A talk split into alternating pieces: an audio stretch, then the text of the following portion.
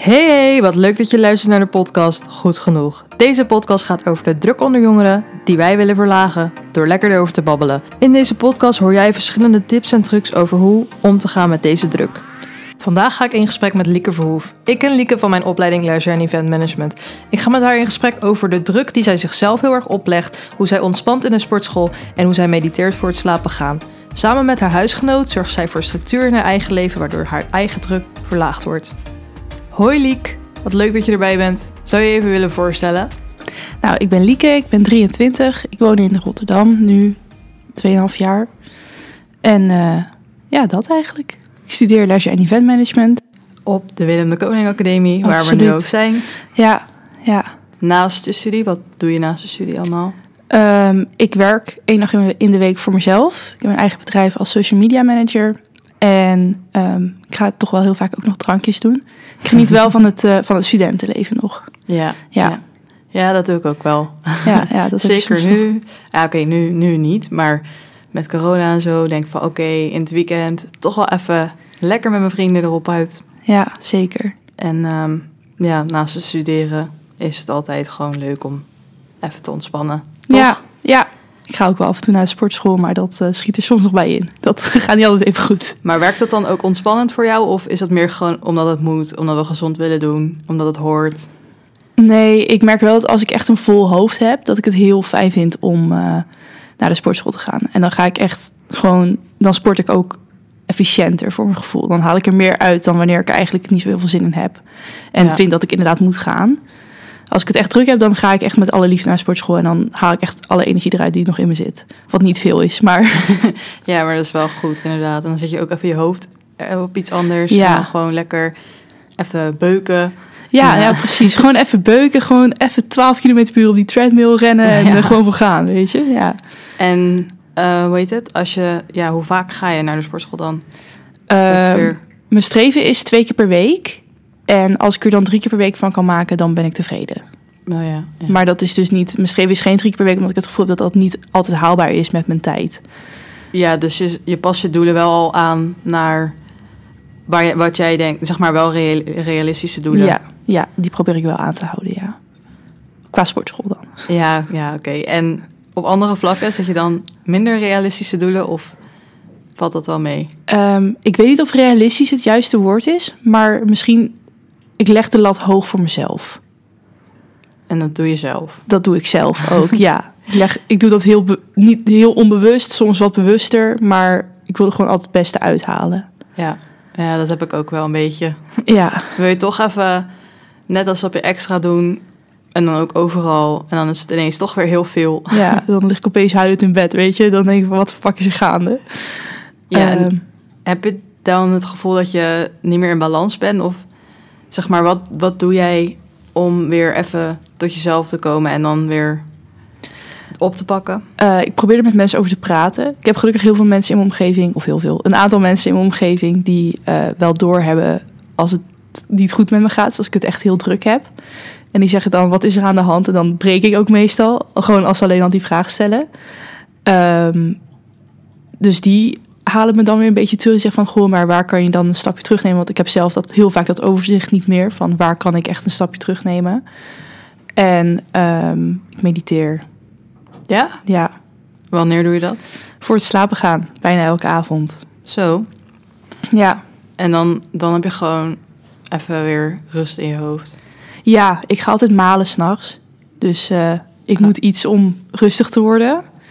En eigenlijk is dat vaak meditatie. En dat is gewoon even focus op jezelf, even ademhalen. En dan merk ik dat mijn hoofd heel erg leeg is. Want dan, je leert gewoon die gedachten een beetje los te laten. Je- je- ze zijn er nog wel, maar toch ook niet. Dus je gaat er niet meer op focussen. Dus het is echt van, oké, nu adem je in. En dan ga je daarna je gedachten gewoon laten gaan. Eerst focus je heel erg op je ademhaling, dan ga je je gedachten laten gaan. Dan zie je ze gewoon een soort van voorbij komen in je hoofd. Je moet een soort van wel heel veel eh, voorstellingsvermogen hebben. Dan Oh met je ja, fantasie. ja. Maar dat je dan die gedachten echt voorbij ziet komen. En op het moment dat je die los kan laten als ze voorbij komen, dan ben je full aan het mediteren. En dan, dat is voor mij rust. Dan dus het is wel, het is niet dat je een programma aan het volgen bent of iets, zeg maar. Je hebt nu ook van die apps volgens mij dat je, kan dat je meditatie aan kan ja, zetten. het is wel met een app, maar het is gewoon echt wel dat ze dan zeggen, focus, focus op je ademhaling en dan laat je die gedachten Oh, ja. gaan. Dus het is niet puur iemand die alleen maar aan het praten is, zeg maar. Nee, oké. En Het is wel heel erg focus op jezelf. Ja, Ja, dat lijkt me best wel relaxed. Misschien moet ik dat ook een keer proberen. het helpt echt. Het helpt echt. Ik heb altijd dat ik s'avonds denk... Ja, ik kan niet slapen. Dus dan ga ik maar even op mijn telefoon. En dan ben ik weer een uur verder. En denk ik, ach ja, ja, ja, maakt niet uit. En dan gaan we slapen. En ik word altijd moe wakker. Ik heb gewoon altijd het gevoel dat, dat je soort van... nooit meer uitgerust bent, Ja. zeg maar. En ja, ik loop daar zelf tegenaan. Ik denk dat er veel meer mensen tegenaan lopen. Maar dat Ja, is best wel een ding. Ik, loop, ik liep daar ook wel tegenaan. Tot ik gewoon ben gaan accepteren dat ik misschien wat eerder naar bed moet. Ja, dat is ook een goeie. Zeg maar, eh, zeker op een dag als vandaag ben ik bijvoorbeeld eerst naar de hogeschool geweest in Utrecht, waar ik mijn minor volg. En dan moest ik gewoon om half zeven opstaan. Ja, dan weet ik gisteravond, dan kan ik wel om twaalf uur pas naar bed gaan. Maar als ik gewoon om tien uur al in mijn bed lig, Ja, dan ben ik gewoon wel uitgerust. En dat is ook zo. Dan word ik gewoon voor mijn wekker wakker. En dan ben ik aan het eind van de dag wel moe, maar ben ik gewoon wel uitgerust. ja, precies. Ja, ik heb wel, als ik weet dat ik die dag daarna vroeg eruit moet, ik ook wel eerder naar bed gaan. Maar op dit moment, ik heb, ja, mijn mijner is aan de Hogeschool Rotterdam gewoon, hier de Willem en Koning Academie. Dus en dichterbij. En ik hoef eigenlijk bijna nooit naar school. Dus voor mij is het gewoon, oh, mijn dag start wanneer ik beslis wanneer het start, zeg maar. Ja. En dan voel ik niet echt die druk om te denken van, oké, ik ga tien uur naar bed. Maar heb je dan het gevoel dat dat missen van een structuur, wat je eigenlijk dan nu hebt, ervoor zorgt dat je ook minder of juist meer moe bent? Ja, ik denk het wel. Omdat je, ja. Vroeger was het altijd bij mij heel strak. Meestal gewoon achter in mijn bed. Het liefst nog eerder. En dan ging je gewoon naar school om negen uur. En dan was je gewoon lekker bezig de hele tijd. En zat je in een soort flow. En nu maakt het niet zoveel uit. Ik moet wel dingen doen, maar dat kan ook om drie uur 's middags. Kan Ja. ook vanavond om zes uur nog even. Of Ja. Wanneer Soms ik wil. ik wel naar die tijden dat ik dat echt had. Dat ik echt dacht van, oh ja, maakt niet uit wat ik vandaag doe. Ik kan ook vanmiddag om drie uur. Ja, het is af en toe voor mij wel relaxed hoor. Dan denk ik van, oh ja, prima. Kan vanmiddag nog, ga lekker eerst sporten, dan iets anders doen. En dan vanmiddag eventjes iets voor school. Ja. Maar het is nu altijd. En dat zorgt wel voor een soort van, ja, irritaties ook tegenover mezelf, zeg maar. Dat ik gewoon Ja. van, ja, doe gewoon even 's ochtends wat. En dan kan je 's middags gewoon chillen. ja en nu maar- ben je toch half met alles half bezig, zeg maar. Ja, en je gaat ook niet je wekker zetten om half negen om Netflix te gaan kijken de hele dag, zeg maar. Dat is echt onzin. Ja, precies. het is echt gewoon... Ik zet mijn werken dan wel en denk, ach ja, maakt niet uit. Dus dan ga ik iets later uit bed. Denk, nou, let's go. We gaan nu aan school. En dan zit, oh nee, even Netflix kijken, even dit. En dan, maar terwijl ik Netflix aan het kijken ben, ben je toch nog bezig met, oh, maar ik moet nu eigenlijk met school bezig zijn. Ja. Dus je bent ook niet aan het chillen. Nee, je bent niet echt aan het relaxen of zo. Nee. En dan blijf je half, overal half in. En ik merk dat dat gewoon echt wel frustrerend werkt. Maar ja, maar jij hebt dus wel wat meer structuur dan ik op dit moment. Ja, ik heb gelukkig een huisgenoot die daar heel erg van is. Ehm, dat, ik had dit niet. Zeker niet toen ik net hier in Rotterdam kwam wonen. Toen zaten wij ook in ons tweede jaar. En dat Ja. was echt wel heel... Begonnen we heel vaak pas om 12 uur. En dan... Of om 10 uur. Ja, 10 uur ga je sowieso niet echt iets daarvoor doen. Maar als je pas om 12 uur begint, dan kan je best wel dingen daarvoor doen. Ja, Ehm, maar mijn huisgenoot is een persoon wat gewoon om 9 uur opstaat. Of achter haar laptop wil zitten en wil werken. En dat heb ik toen met de eerste lockdown... heb ik dat eigenlijk een beetje van haar overgenomen. Ja, dat is wel chill. En dat doe ik eigenlijk nog steeds. Ik zou dat best wel wat minder kunnen doen, voor mijn gevoel. Soms. Mhm. Maar voor nu werkt het eigenlijk nog best wel goed. Ah, en- dat is wel lekker. Ehm zorgt het er ook wel voor dat ik 's middags wat echt wel tijdens een lunch wat beter kan relaxen. Dat ik denk van ja, maar ik heb vanochtend echt wel goed gewerkt. Mhm. Ik heb ook nog een stelling. Ja. Die gooi je er even tussendoor. Na mijn opleiding heb ik de juiste ervaring om meteen aan het werk te kunnen. Ben je het er maar eens of niet eens? Op basis van de lessen die we krijgen. Op basis van jouw opleiding nu En niet wat ik daarnaast doe. en niet wat je daarnaast doet. Nou, ja, mag je wel mij wel een beetje meetellen. Ja, ik doe veel daarnaast wat zeg maar wel aansluit bij wat ik interessant vind. Dus echt marketing, communicatie. En daarin mijn leisureblik ook nog een beetje loslaten en creativiteit. Maar dat is puur vanuit mezelf. Als ik kijk naar wat ik vanuit Willem De de, Koning, de opleiding echt aangeboden krijg, vind ik dat nog wel tegenvallen. Heb je dan het gevoel dat je nog moet doorstuderen? Om dat nog extra uit te Ja. diepen. Ja, ik had wel het gevoel dat ik voor mijn minor wel echt een goede minor uit moest kiezen. Ja, precies. Maar ik denk dat het ook wel een heel persoon- persoonlijke keuze is. Als je zelf wel tevreden bent met wat je leert en je komt gewoon bij een goed bedrijf terecht na je afstuderen. Ja, En je hebt niet echt die mentaliteit van, oh, ik wil geen 9 tot 5 baantje of ik wil ehm, niet per se in een specifiek vakgebied. Ik vind het prima om gewoon lekker kantoorbaantje te hebben en de hele dag e-mails te versturen naar collega's en dat te fixen. Niet dat daar iets mis mee is hoor, maar ja. Ja, ik snap ja, wat dat, je bedoelt. daar ligt niet mijn ambitie. Nee, nee, oké. Maar heb je dan ook, zeg maar... Er is nu natuurlijk best wel veel druk om... eh, of je een baan krijgt na je afstuderen. Zeker, ik heb daar best wel veel stress Mhm. van. Leisure en event management en corona, ja, dat Ja, is ik spreek gewoon... zo vaak mensen die geen baan kunnen vinden, die vorig jaar zijn afgestudeerd. Ja, zeggen, precies. begin nu alvast met zoeken, want je gaat het niet vinden. En dan denk ik, oh nee. Ja, maar die, die druk. En dan denk ik van, ik heb op zich echt wel leuke dingen geleerd op school. En zeker wat jij ook zegt, na school heb ik ook best wel veel dingen extra gedaan om, om gewoon mezelf te ontwikkelen. Ja, En ook in bijbaantjes en dingen. maar ik heb nog steeds wel dat ik denk van, ja, ik ben afgestuurd straks aan leisure en event management. Leuk, hele leuke opleiding. Ik heb er veel geleerd. Ik ben ook als mens echt wel gegroeid. Maar waar ga ik werken? Wat, wat, waar wil ik werken? Gewoon die vragen, daar heb ik echt zoiets van... Oké, daar moet ik nu... Ik moet inderdaad nu al gaan zoeken... Ja. om een beetje die rust te kunnen vinden in het ja. proces waar we naartoe aan het werken zijn, zeg maar. En dan heb ik het nog niet eens over het afstuderen. Nee, oh mijn god. Nee, maar ik, heb, ik moet zeggen dat ik wat jij nu zegt, heb ik heel lang gehad. Van oh, ik moet echt gaan bedenken wat eh, ik wil gaan worden en waar ik wil gaan werken. Totdat mijn moeder op een dag zei: Niemand werkt waarvoor ze gestudeerd hebben. Niemand heeft zo'n baan die daar precies op aansluit. En je hoeft niet 40 jaar op, de kantoor, op het kantoor te blijven werken waar je bent begonnen. Nee, dat is waar. En dat moet je gewoon niet vergeten, want het is zo'n, in ieder geval voor mensen van onze leeftijd of wat ouder, is het heel normaal om na twee jaar te zeggen van, weet je, ik ben hier eigenlijk wel klaar mee, ik ga lekker ergens anders werken. Ja. En Ja. dan heb je dus alweer de nodige ervaring opgedaan die je miste. Maar ja, dat is waar. En dat geeft me wel enige rust, maar ik heb er wel nog steeds wel stress van hoor. Als ik dan andere mensen hoor dat ze zeggen van, ja, ik heb echt een jaar gezocht naar een baan, dan denk ik, oh, Ja, oh. maar ik wil eigenlijk wel verhuizen en ik wil gewoon gaan beginnen aan mijn baanleven. Mhm. Ja. Ja, straks vind je niks en dan ga, je- kom je misschien bij iets terecht wat helemaal niet leuk is. Of waar inderdaad niet voor Ja, gestudeerd moet ik hebt. weer de horeca in, weet je. Ja, Ja. Mm. Het is toch weer een hele andere tak van sport. Ja, en dat, dat is ook zo. En ja, ik weet niet. Ik, eh, heb jij een manier om dat los te laten? Ja, je zegt al, je moeder heeft goed, goede adviezen. ja. Maar ook nog iets anders waarvan je zegt van... Goh, ja, als ik even die paniek ervaar... dan ga ik gewoon... ja, ik maak wel eens wel lijstjes bij bedrijven waar ik wil werken. Oh ja, dat je gewoon... Ik gewoon al weet van, oh, daar wil ik sowieso wel werken nu. mhm. En dat helpt wel. Ja, dat is inderdaad wel een goeie. Dan kan je gewoon even... Dat heb ik ook gedaan met mijn die- afstudeerstages. Daar heb ik alleen niks mee gedaan tot een week geleden. Dat is een ander verhaal. ja.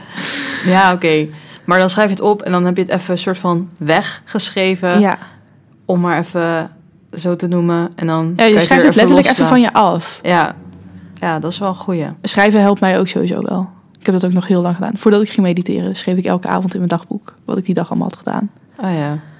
Ja, dat, dat ben ik, daar ben ik nu ook mee begonnen. Maar dan vanuit eh, eh, iemand die ik volg op social media, die heeft een hele guide gemaakt en zo. Ja. En die, ehm, ja, dat is gewoon heel chill. Want dan kan je toch gewoon, de, ook dankbaarheid en zo, schrijf je dan op. En dan ben je, ben je wat bewuster bezig met, Met je dag ook. met je ik, dag. ja. En, en soms dan denk ik van, ja, het was echt shit dag, ik heb niks gedaan. En dan ben ik dat op het opschrijven en denk ik, nou, ik heb toch nog dit gedaan, dit gedaan. Ik had liever wat meer voor mezelf willen doen. Maar morgen ga ik bijvoorbeeld naar, lekker even naar de zonnebank of zo. En dan heb je toch een soort van, ja, inderdaad. Perspectief of zo. Ja, en van je afgeschreven, je kan het loslaten. En dan moet je niet nog een half uur op je telefoon gaan zitten scrollen. Dan moet je eigenlijk boekje wegleggen, telefoon wegleggen, lekker gaan slapen. Ja. Maar dat is een eh, volgende stap. Ja, die stap. Ik denk dat zoveel mensen daar een probleem mee hebben. Mhm. Ja, dat denk ik ook. Ik denk echt dat, ja, Als ik later een kamer heb met een woonkamer, want ik heb nu niet een aparte woonkamer, oh ja. dan is het wel een streven voor mij om, als ik naar bed ga, mijn telefoon in de woonkamer te leggen. Nou ja, dat is wel een goeie. Ik heb genoeg mensen om me heen die nog gezond zijn.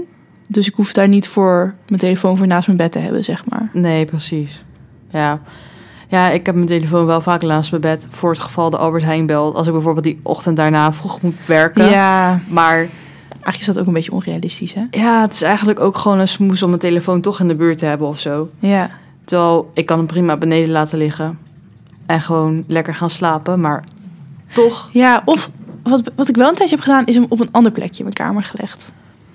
ja, dat, dat zou ook nog kunnen. Dat je niet je hand hoeft uit te steken, dat je echt uit je bed moet gaan Ja. om je telefoon te pakken. Ja, ik denk dat dat ook veel mensen kan helpen. Ja, want ik heb ook best wel vaak dat ik gewoon s'nachts wakker word en denk van, oh, wie heeft er nog geappt? Ik denk dat ik gewoon s'nachts in mijn slaapdronkenheid keer. op mijn telefoon aan het kijken ben. En ik denk van, jezus, wat de fuck ben ik nou aan het doen? Ja, ik had laatst ook een keer, toen had ik een appje, een beetje een vervelend appje van werk, dat iets niet goed had achtergelaten. En die persoon was om zes uur begonnen en die had om kwart over zes mij al geappt 's ochtends.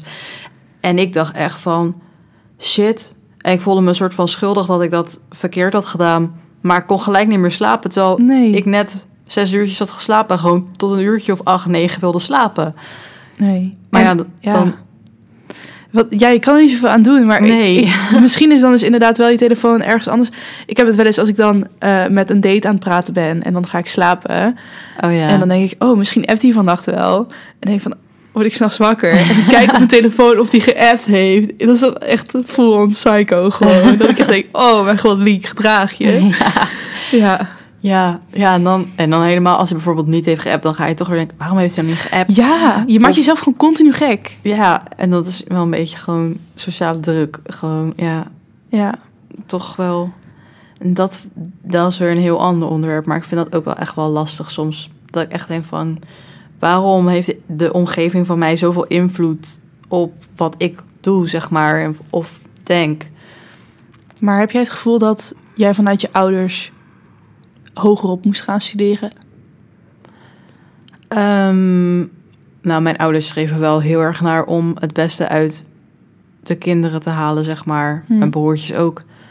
Ehm, ik denk wel, als ik bijvoorbeeld, ik heb HAVO gedaan en als ik daarna MBO was gaan doen, dat mijn ouders zoiets hadden van ja, dat is een stap terug, dat kan niet. En dat ze daar, ze zullen, ja, uiteindelijk laten ze me wel mijn keuzes maken, maar ze zullen niet blij zijn met die keuze, denk ik. Nee. Ze hebben wel zoiets van, ja, je hebt HAVO gedaan, dus dan ga je HBO doen. Maar ik denk wel dat bij mij persoonlijk, vooral dat ik zelf heel erg die druk op heb gelegd van, oké, ik moet het beste gaan doen. En ehm, HBO kan ik aan, dus ik ga HBO doen Ja. en hoogste eruit halen. En, ehm, en ja, ik, ik vind wel, het is niet per se slecht als je de lat hoog legt. Maar het zorgt soms er wel voor dat je zoveel druk ervaart dat je even gewoon de kleinste dingetjes niet meer ja. aan kan voor je gevoel. Ja. Dat je inderdaad, wat jij net al zei, of ineens jankend op je bed zit. En, of dat mensen aan je vragen en dat je dan gelijk breekt. Ja. Maar ja, Ja, nee, ik... Ja. Ik weet niet. Ik denk dat heel veel mensen die druk heel erg op zichzelf leggen. mhm. Maar ik denk ook dat het soort van wel steeds meer geaccepteerd wordt als je praktisch bent opgeleid. ja.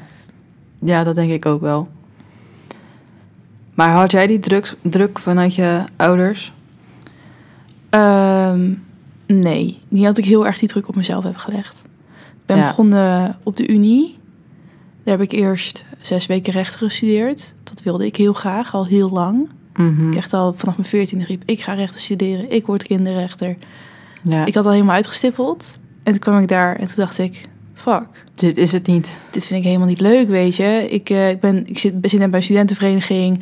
eh, Mhm. En ik krijg aan de andere kant horen dat ik gelijk aan mijn cv moet gaan werken... op het advocaatkantoor moet gaan werken. Of bij de rechtswinkel. Ik dacht echt, nee, dat wil ik niet. Nee. Ik ben, hoe oud was ik? 19, denk ik. Mhm. 19, ik wil dat nog helemaal niet. Ik heb er helemaal geen zin in.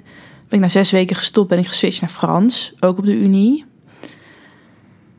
En ja, het komt er wel op neer dat ik heel druk was met mijn sociale leven... en minder druk was met mijn studie. Ja, Ehm, maar doordat ik aan de ene kant rechten al wel een soort van had opgegeven, dacht ik ook van, ja, ik ga nu Frans studeren en ik ga zien waar het op uitloopt. Maar ja. als het niks is, dan is het niks. En op zich heb ik wel dat mijn ouders altijd zeggen van je moet echt wel doen waar je gelukkig van wordt. Ja, precies. En ze hadden al wel door dat rechten mij niet gelukkiger maakte. Mhm. En misschien ook wel dat Frans mij niet gelukkiger maakte, maar dat ik dat gewoon had gekozen omdat dat wel een makkelijke weg was. Ja. Ja, logische stap op zich. Ja, ja, hele was ook de enige studie waar ik nog naartoe kon switchen toen, zeg maar. Mhm. En eh, toen heeft mijn moeder wel in mei gezegd van ja, prima als je stopt met Frans. Maar dan kom je wel weer thuis wonen. En eh, je gaat de studiekeuzetest doen. Oh ja. Ja. Om dan te kijken wat je nou echt leuk vindt. En wat echt Mhm. bij je past ook. En daar kwam wel ook leisure en event management uit. Hm. Nice. Ja, Dus via die weg ben jij op deze opleiding gekomen. ja, ja. Eerst nog in eh Diemen gekeken. Ja, ik had nog in Utrecht gekeken. Oh, en in Breda. HKU of niet? Ja, HKU. Ja. Die leek me ook wel leuk. Maar het was en een beetje ver. En ja, dan zou ik dus op kamers moeten. Ja, En het was toch, ik weet niet, de Willem de Koning Academie voelde voor mij wat huiselijker, wat toegankelijker. En HKU was voor mij wat groters. En ik dacht van ja, ik kwam natuurlijk echt net van de HAVO. En ik dacht van, nou, doe maar lekker dichtbij. Kan ik nog lekker naar huis? En ja, Ja. dicht bij mijn vriendjes, zeg maar. nee, dat snap ik wel. Ik, ik ben ook niet per se een voorstander van op je zeventiende al een studiekeuze moeten maken voor de rest van je leven. Nee, ik ook niet. Als ik kijk welk pad ik heb bewandeld. Mhm. Kijk, mijn middelbare schoolkeuze die heb ik op mijn eh zestiende moeten maken. Dus dan heb je de laatste drie jaar van de middelbare school. Die, Ja. Daar kies je echt, echt een pakket voor. Daar stu- Mhm. eh, doe je ook eindexamen in. Maar ik wist nog niet op mijn negentiende wat ik wilde doen eigenlijk. Als ik er nu op terugkijk. Nee, ja, ik had dat ook. Op mijn achttiende moest ik ineens kiezen waar ik heen wilde. En ik heb dus al sinds kleins af aan geroepen dat ik de Pabo wilde gaan doen. En ineens in 4 HAVO dacht ik, nee, geen Pabo. Nee. Waarom ga ik de Pabo doen? Ik wil echt niet 50 jaar voor de klas gaan staan. Zo Nee. voelde dat echt voor mij. Ja, Toen dacht ik, ik ga gewoon kijken en ik ga gewoon heel iets anders doen. En gewoon heel breed kijken, zeg maar. Toen heb ik ook een studiekeuzecheck gedaan.